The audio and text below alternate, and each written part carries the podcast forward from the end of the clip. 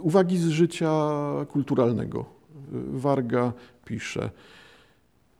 Wieczór drugi na koncercie muzyki Telemana, ciekawszy niż wieczór pierwszy, wielkiej, cudownej, jak najpiękniejsza świątynia sali, chodzi o salę Nospru w Katowicach, najpiękniejsza świątynia sali i koncert Jaromira Nochawicy, w Polsce uwielbianego barda czeskiego. Mnie to nie bierze zupełnie, mnie to irytuje, choć bardziej pobłażam tej mieszance Leonarda Coena z czeską kaczmą piwną, rozumiem tę hrabalowską łagodność i wesoły smutek.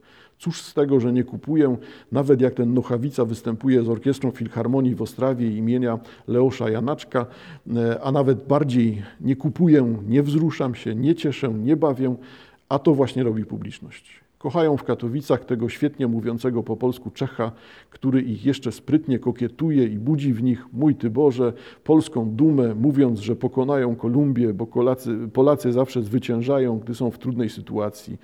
Czech Polaków zagrzewa do boju, zgroza. Tak, felietonistycznie, łatwo, przystępnie e, odnotowana popularność Nochawicy, odnotowana obecność Nochawicy e, i jednocześnie ten, ta felietonistyczna umiejętność jednak zgrabnego podsumowania, wbicia szpili, pokazania, że to zgroza żeby nagle e, Czech stał się jakimś autorytetem, e, no za dużo powiedziane autorytetem, żeby był ważną, e, ważną postacią dla Polaków. Stąd, zauważcie Państwo, czyta to się rzeczywiście bardzo zgrabnie, ale takich argumentów już użyłem wcześniej. Sięgnę jeszcze do jednego fragmentu, tym razem aby jeszcze raz Państwu pokazać, a tak, bo skrzywdziłem Świetlickiego, nie wymieniając go w tej grupie, to rzeczywiście Świetlicki pojawia się bardzo, bardzo często, Jakubik pojawia się bardzo często i to Jakubik i jako aktor i Jakubik jako doktor Misio. E, no, może doktor Misio dlatego, że mm, pierwsze płyty doktora Misio to są teksty Krzysztofa Wargi. No, teraz ja nie chcę być z kolei jakoś odbierany jako, jako złośliwiec, bo te teksty lubię. Tak, one są prowokacyjne, one są mm, dziwne, no i dlatego są dobre, dlatego tu się coś dzieje, dlatego to jest bardzo ciekawe. Stąd, proszę Państwa, nie dziwi, nie dziwi właśnie mm, zapis dotyczący spotkań. Kawa z Sendeckim, Pablo Pawo, kolejne nazwiska. E, tym razem w Ministerstwie Kawy na Marszałkowskiej, ze względu na to, że Warga przy całych jego sympatiach węgierskich i pochodzeniu rodzinnym z Węgier, no to jednak jest warszawiak z krwi i kości. To jest jego życie, to jest ten organizm, ten świat, który którego jest częścią warga i którego, którego jest żywym organem. Może lepiej by było tak warga. E, kawa Sendeskim Pablo Paweł, tym razem w Ministerstwie Kawy na Marszałkowskiej, zaraz za Kościołem Zbawiciela, bo korekty zamknięte z powodu remamentu. Lokal hipsterski, młodzieżowy, wokół dziewczęta w wieku studenckim z laptopami, notatkami z zajęć uczelnianych, kolorowe, w żółciach i pomarańczach, ekspansywne, nie urodą, ale ostentacyjną obecnością. Ostentacyjną obecnością. E, oraz chłopięta, ci z kolei w czerniach i brązach chorobliwie wychudzeni, ale za to męsko zarośnięci. Pośród tego wewnętrznie radosnego, ale zewnętrznie na pokaz ponurego towarzystwa nas trzech, dwóch pięćdziesięciolatków, jeden czterdziestolatek, rozmawiający najpierw o zapomnianych pisarzach, potem o zapomnianych filmach, wreszcie o chorobach, śmierciach, zabójstwach, a dla rozluźnienia o całkiem nieznanych ciekawostkach z zamierzchłej dwudziestowiecznej historii Warszawy, bo Pablo Pawo tworzy jakiś tajemny leksykon warszawianistyczny. Tak, także bardzo zgrabne, e, bardzo zgrabnie też odnotowuje, e, odnotowuje Warga dyskusje e, rozgrywające się wokół przyznania Tokarczuk Nobla. Wczoraj przyszła 9 e, stycznia 20 rok. Wczoraj przyszła Kamila Derecka z ekipą telewizyjną, by nakręcić rozmowę o sukcesie, o sukcesie Tokarczuk, a ściślej o tym, czy Nobel może zwiększyć czytelnictwo książek w Polsce. Paradne. Oczywiście, że nic nie zwiększy, bo w genotypie Polaków nie ma miejsca na masowe czytanie książek, szczególnie książek, które mogą uruchamiać zgubne procesy myślenia krytycznego oraz rozwijać warory intelektualne. To, co się zwiększyło, to sprzedaż książek Olgi. Od Nobla zeszło milion egzemplarzy jej powieści, co z kolei spowodować może, że przez jakiś czas czytelnicy nie będą już kupować żadnej innej, szczególnie polskiej literatury. Za chwilę wszystko wróci do normy, gdy opadnie narodowe wzmożenie, gdy Olga przestanie być papieżem i Adamem Małyszem w jednym. Wrócimy do naszej zbiorowej, sarmackiej bezmyślności, gdzie jest miejsce tylko na tak kalendarze, czy też na przebój z czasów saskich Nowe Ateny Benedykta Chmielowskiego, wspomniane zresztą w księgach Jakubowych. E, tak, jeżeli ktoś jeszcze nie wie, czym są nowe Ateny, to nie poświęcę teraz na to czasu, ale tak, jeden z legendarnych tekstów, proszę, proszę spojrzeć, znaleźć, przeczytać chociaż fragmenty, bo, bo warto, bo z ciekawości warto. E, dalej Warga. E, kochać czytanie, mm, kochać czytanie można nauczyć się jedynie w dzieciństwie. Nie da się dorosłego człowieka, który wcześniej nie czytał, nijak zamienić w zagorzałego pożeracza literatury. Tak jak pociągowej habety nie przemieni się w szwoleżerskiego wierzchowca, który przebiegnie w szarży wąwóz samosierra. I dalej Warga. Im gorzej w służbie zdrowia i edukacji, tym większe wzmożenie budowania nowych muzeów i kościołów. Im gorzej z czytelnictwem, tym szybciej kretynieje naród, a w przyszłości jawi się w niebezpiecznych kształtach. Tym więcej hołubienia przeszłości, tym głośniejsze o dawnej chwale i męczeństwie perory. Im ziemskie życie silniej dominuje, e, dominujące, e, tym głośniejsze zawodzenia z ambon o konieczności powrotu do wartości duchowych. Budować muzea, świątynie, kaplice, stawiać pomniki, ustanawiać nowe święta narodowe oto pomysły władzy na walkę z wyzwaniami przyszłości. Zamknąć się w kruchcie oraz izbie pamięci i tam czekać na ostateczną klęskę.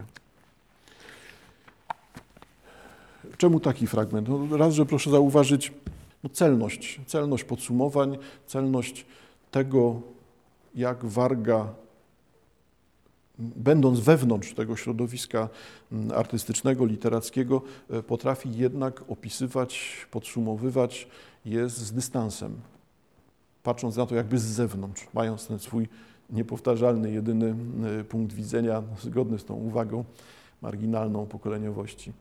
A jednocześnie, proszę Państwa, e, uwagi no znowu, pod którymi ja jako należący z wieku, bo nie z funkcji przecież, ale należący z wieku, nie, nie jestem e, literatem, artystą, to należący z wieku do tego pokolenia, jednak widzę e, to, co jest e, typowością pewnych rozpoznań. Widzę, że ten punkt widzenia, sposób oceny świata, podważanie kategorii no, świętych czy nienaruszalnych dla pokoleń wcześniejszych, no, jest typowe. Na ile mm, ta anarchistyczność, czy mm, Staszczyka, czy Grabarza, czy Świetlickiego, na ile to ta, ta, ta sympatia do anarchii jest czymś, co tworzy mm, światopogląd bardzo dużej grupy ludzi. No, sam siebie też zwykłem określać jako anarchistycznego monarchistę. Im, Im, bardziej jestem skrajnym anarchistą, e, tym e, szybciej łatwiej uwierzyć mi w to, że e, jedna osoba potrafiłaby rządzić społeczeństwem o wiele sprawniej, przy czym jednocześnie nie potrafiłbym znieść tego, że ta jedna osoba mną rządzi. Wobec tego no jest to ciekawy właśnie przykład y, świadomości pokoleniowej, kiedy nic nie może zastąpić demokracji, a jednocześnie widzi się, że w tej demokracji jest tyle błędów, że trzeba by ją natychmiast wyrzucić, no ale czym ją zastąpić? No i y, lądujemy w kręgu tych samych tak naprawdę dość jałowych y, rozważań, ale moich, tak, nie wargi, tylko moich.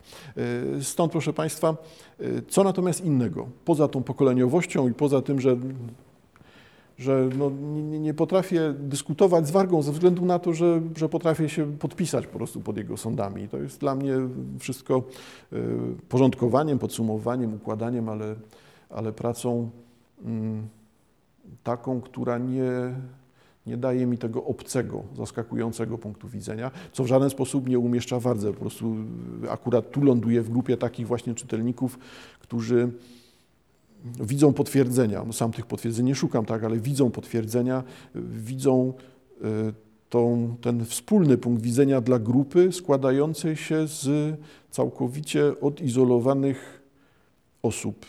No tak jak wspominałem wcześniej, jakby cechą tego pokolenia jest rozdrobnienie, jest całkowita indywidualność, całkowita samotność. Y, czy mi daje y, coś to, że widzę swoje sądy w dzienniku Hipopotama Wargi? Y, No, uśmiech mi daje, ale no, poza tym nic, jakby sam, sam tego nie potrzebuję. To nie umniejsza tekstowi. Zachęcam, bo to rzeczywiście, tak jak wspominałem, bardzo ładny, ciekawy, przystępny sposób pisania o czasie przejścia. I żeby cały ten aspekt zostawić, bo ja to chyba i tak kilkakrotnie powtarzam te same kwestie, mm, chciałem tylko dołożyć coś, co dla mnie jest ciekawe jako czytelnika i pokazuje, że dziennik Wargi być może wcale dziennikiem nie jest, a przynajmniej dla mnie dziennikiem nie jest. Otóż jedną z cech tego pokolenia, którego ja naprawdę nie chcę nazywać, bo już to, to się wytarło, tak, pokolenie X, Y, Z i ciekawe czemu nie tam bis, prim i tak dalej Wobec tego nie chcę, unikam tej nazwy, wolę mówić o tym pokoleniu powiedzmy 89-90 roku, rozumiejąc to tak, jak wcześniej zadeklarowałem. Wobec tego, co jest cechą moim zdaniem tego pokolenia? Cechą jest niewiara w słowo. Nie ma tutaj takiego klasyzującego podejścia, że każda wypowiedź jest budowaniem świata. Przynajmniej nie jest ono nigdzie deklarowane. Nawet jeżeli marzenie się jakieś takie pojawia, no to ono jest marzeniem. Wobec tego, co z tą niewiarą w słowo? Popatrzmy z punktu widzenia czytelnika mojego. Nie zawodowego, tylko amatorskiego punktu widzenia. Książka Wargi, unikam tym razem tego dziennika, jest interesująca dla mnie, ponieważ największe sprawy tej książki rozgrywają się między rozdziałami. Ja wiem, że znowu banalnie, tak, czyli że większe znaczenie dla mnie jako czytelnika miałoby to, co jest białe, a nie to, co jest czarne. Nie to, co jest w znakach na stronie, tylko to, co rozgrywa się pomiędzy tymi zdaniami. Wyborem tego pokolenia całości tego pokolenia jest moim zdaniem zamilknięcie.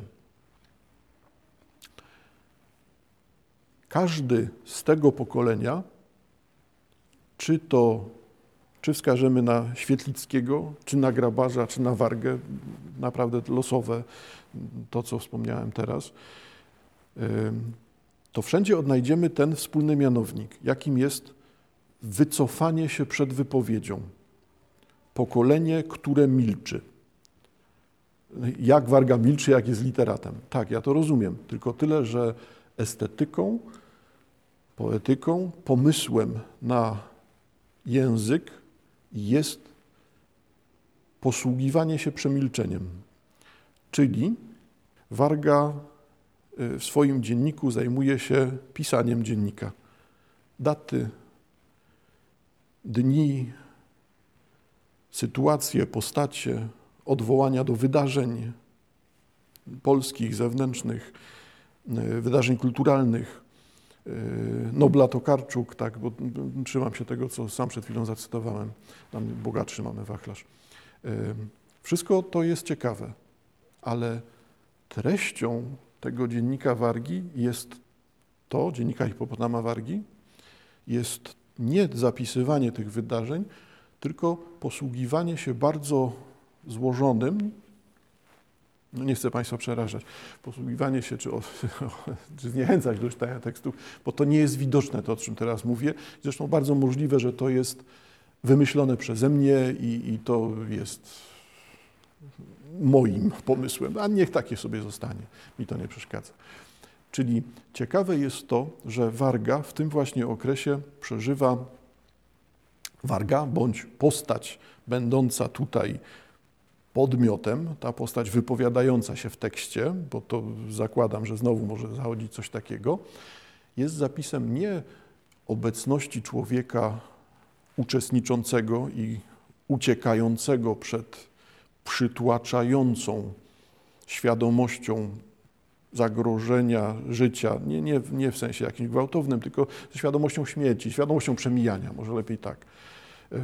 Wobec tego to nie o tego typu światopogląd chodzi. Chodzi tutaj, on jest widoczny oczywiście, ale chodzi o doświadczenia, które są w tekście pomijane. całość dziennika hipopotama oparta jest niby na tych lekkich, podawanych nam w lekki sposób podsumowaniach, wskazaniach, reminiscencjach również, e, zapisach spotkań z innymi osobami. I sporadycznie w tekście poukrywane są uwagi na temat doświadczanego przez mówiącego, doświadczanego przez osobę w tekście, nieszczęścia, doświadczanego bólu, samotności dotyczącej czy wynikającej z rozczarowań emocjonalnych. Sporadycznie w tekście rozrzucone są uwagi ukazujące, że mamy w głębi opowieść, w głębi bez deklaracji, niewidoczną, nie, nie, nie, niewidoczną w zdaniach e, opowieść e, o rozczarowaniu, samotności, rozgoryczeniu, porzuceniu, e, o klęsce w miłości, nie ujawniając za dużo szczegółów. I, I ciekawe, czy to nie jest zamysłem, pomysłem, przynajmniej takim stało się dla mnie w czasie lektury, E, pomysłem na, e, na książkę. Książkę, która owszem ma tytuł Dziennik Hipopotama i możemy ją czytać tym, tą zależnością, e, tą znajomością przez nas faktu warga, felietonista, czasopisma i tak dalej, ale jednocześnie ja wolałbym czytać Dziennik Hipopotama jako zamysł literata, zamysł prozaika, który polega właśnie na skomponowaniu powieści, w której jeden z wątków wcale w tej powieści nie występuje, bądź e, jest, no, no, źle powiedziane, on występuje, tylko w stosunku do objętości dziennika jest tylko marginesem, jest czymś, co jest wskazaniem. Wynika czasem z braku y, wpisów w dniach, y, kończy się na określeniu stanu psychicznego piszącego, tylko uwagami o, o melancholii, o ciemności. Czy skończy się samymi wzmiankami, że nie przyszła, nie spotkałem się, odmówiła, rozstałem się, I, przy czym to już jest nadużyciem, bo ja to pokazuję teraz tak, jakby to było ewidentne, a w tekście ewidentne nie jest. Jest to zakopane. Y, chwyt literacki, tak. Y, cały ten wątek to nie chodzi o to, że ja jestem tym e, cudownym e, czytelnikiem, który kocha przede wszystkim romanse. To nie, nie, nie o to chodzi. E, tylko rozumiem zabieg tutaj użyty.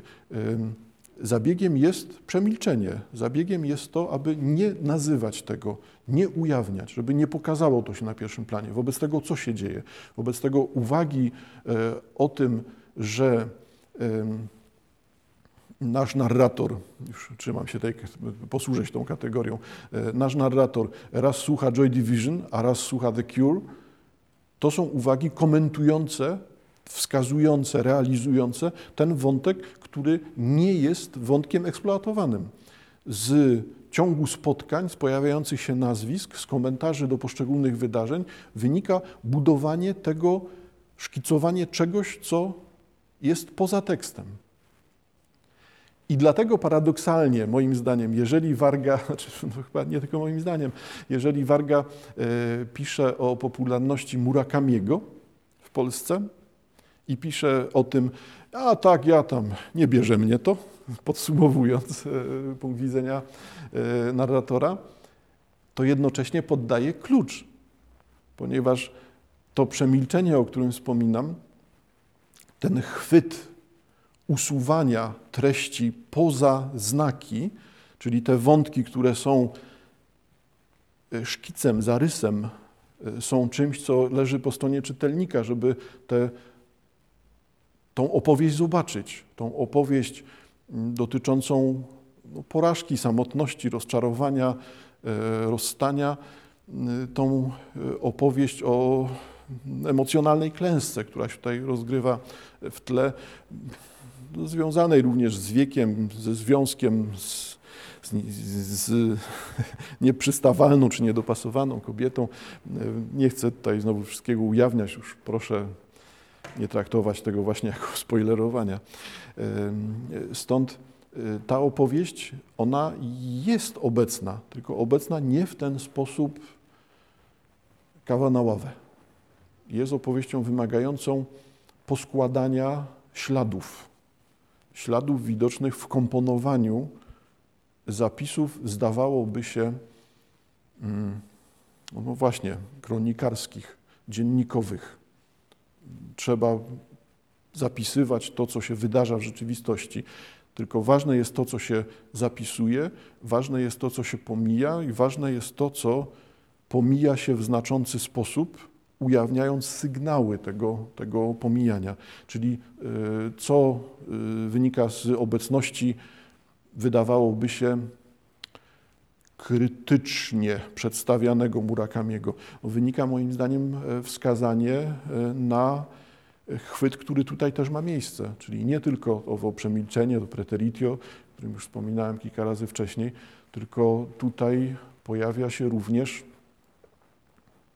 e, mononoaware, czyli ta świadomość melancholijnego smutku, czy też ta estetyzacja melancholii. Czy Warga gdziekolwiek dał ślad czegoś takiego? Nie ale on towarzyszy gestowi pominięcia, odrzucenia, wycofania się. I też, proszę Państwa, no jedną z cech tego y, pokolenia, moim zdaniem, jest całkowita ochrona prywatności. Niby, dzia, niby dziennik hipopotama jest dziennikiem w końcu, więc powinno to być E, tak wydawałoby się, dziennikiem, czyli zapisem prywatnego punktu widzenia, prywatnego świata, czy też zapisem tego prywatnego doświadczania świata. E, a tymczasem tutaj ta bariera jest bardzo mocna. Piszemy o własnym punkcie widzenia, ale są takie części tych doświadczeń, części tego świata, który, do którego należę, który mnie tworzy, który ja tworzę, które nie zostaną nigdy nazwane. Nie ma takiej potrzeby. Byłoby to właśnie jakimś rodzajem zdrady. No, ciekawie. Ciekawie to brzmi. Proszę zauważyć, że tak zaryzykuję. Niby teksty Świetlickiego są tekstami całkowicie prywatnymi, e, no a tymczasem e, one nie są prywatne, one są powszechne. Y, Świetlicki nie pisze o intymności, pisze o powszechności pewnego spotkania ze światem, pewnego doświadczenia świata. Może dlatego dla mnie Krzysztof Grabasz-Grabowski im bardziej intymny, tym słabszy tekstowo. Dla mnie, tak, bo tak ja to widzę. Może to właśnie jest czymś, co jest zakłóceniem zakłóceniem modelu, światopoglądu. Nie wiem, brzmi to rzeczywiście już w sposób bardzo hermetyczny, bardzo spójny. Yy, bardzo hermetyczny, przepraszam, nie niespójny, tylko bardzo taki, yy, taki z cyklu badacze owadzi nogów. Y, no więc może i niepotrzebnie y, w takich szczegółach się zanurzam, czy też w takich szczegółach właśnie grzebię. Y, zachęcam do czytania dziennika Hipopotama. Myślę, że dla wielu z Państwa będzie to całkowicie świeży, nowy punkt widzenia i potraktujecie to Państwo jak, być może zgodnie z intencją autora, właśnie jako dziennik, jako zapis czasu co po 30 latach Polski, zapis czasu początku pandemii, czy też tych miesięcy, y, lat poprzedzających y, pandemię. Optymistycznie książka się nie kończy. No, trudno jest mówić o optymizmie w czasie pandemii, y, ale jeżeli sięgniemy do ostatnich zdań już z marca 2020 roku, ostatni wpis zaczynający się 21 marca. Dziś moje 52 urodziny, w środku epidemii, a może raczej na jej początku. Z natrętym pytaniem, jak będą wyglądać moje 53 urodziny, jeśli w ogóle będą wyglądać. I ostatnie e, zdania. Przy otwartych na oścież wszystkich oknach i włączywszy głośno nową e, płytę Morriseya, odtańczyłem samotnie paralityczno-witalistyczny taniec, którym zogniskowała się cała moja rozpacz, cała nadzieja, cała moja głupota, cała mądrość, cała moja starość wraz z całą nieposkromioną młodością, całe moje pragnienie życia i zarazem pełna świadomość śmierci, która się zbliża tanecznym, a wdzięcznym krokiem. Kiedy zadzwoni do mych drzwi i zapyta, czy chcę się z nią kochać. Jeśli nie umrę, to będę żył, jeśli zaś umrę, to będę martwy. Nic więcej przewidzieć się nie da. Polecam. Warto dla wartości literackich, pokoleniowych, jak Państwo uważacie. Dziękuję bardzo.